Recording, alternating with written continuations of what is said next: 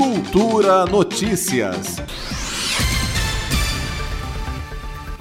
Um novo decreto publicado pelo governador Ibanês Rocha na noite desta quarta-feira, em edição extra do Diário Oficial do Distrito Federal, autoriza a realização de shows, espetáculos cênicos e sessões de cinema em estacionamentos ao ar livre no modelo drive-in. Ou seja, durante as apresentações, o público precisa permanecer obrigatoriamente dentro dos veículos que ficam estacionados a uma distância de pelo menos dois metros um do outro.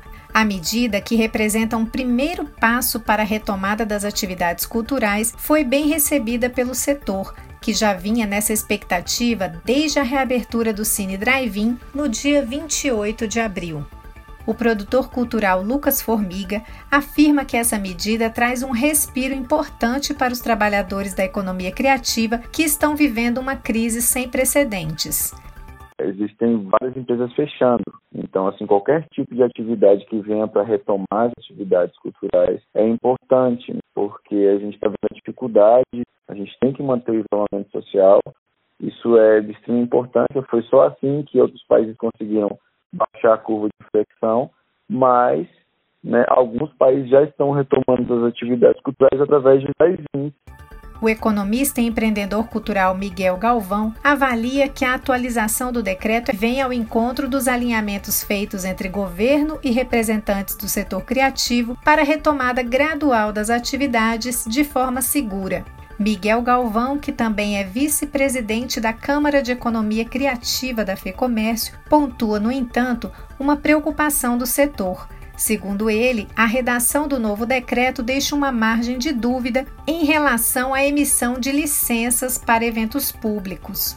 Ficamos animados, felizes, mas ainda está tendo uma divergência de interpretação junto às administrações regionais, porque no tópico anterior ele coloca que não é possível a emissão de nenhuma licença eventual. E aí, assim, você libera, mas aí você não tem como fazer funcionar, né? Você não tem como normatizar, você não tem como abrir um processo, como acompanhar. Então, pelo que está se colocando, ainda não é satisfatória a edição que foi feita no decreto, né? O que pra gente, né, a gente acho que já é um passo, mas a gente gostaria, né, de agilidade para resolver logo esse imbróglio, que a gente está falando de uma das indústrias criativas aqui no DF, que é das mais valiosas da América Latina. Nosso setor está sendo dizimado, tá todo mundo com equipamento parado, as demissões beiram os 70% de equipe. Então, assim, é uma oportunidade da gente, no curto prazo, tá gerando emprego, gerando renda, levando entretenimento, cultura e colocando Brasília como uma vitrine de boas condutas. O músico, DJ e empreendedor cultural Rodrigo Barata também comemora a possibilidade de retomada das atividades culturais em estacionamentos e defende que a reabertura de teatros, boates e casas de show seja feita com bastante cautela e de forma responsável.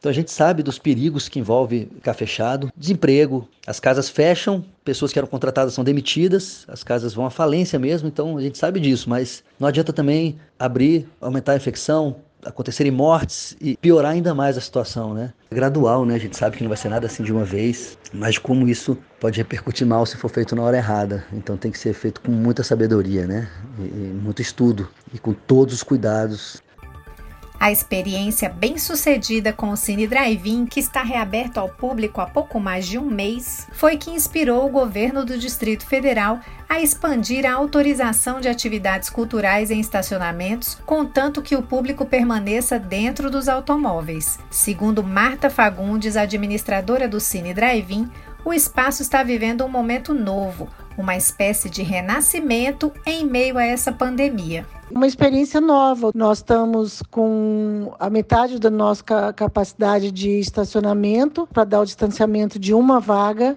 e as pessoas estão respeitando, que não é para ficar fora do carro, é, se vai ao banheiro, vai de máscara, entra um por vez. É, tenho sentido uma energia muito positiva nas pessoas que têm vindo para o cinema, pessoas que não conheciam o cinema e agora estão vindo. Então, isso tem sido uma coisa muito boa, é uma valorização mesmo para o Cine Drive-In de Brasília, que já é patrimônio cultural, histórico. Infelizmente, com essa pandemia, né, um momento ruim para o país, os cine drive estão ressurgindo.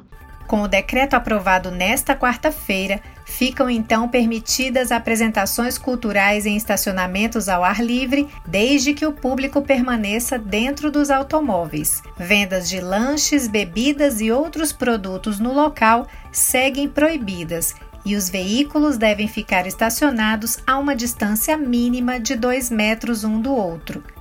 Nita Queiroz para Cultura FM. Cultura Notícias.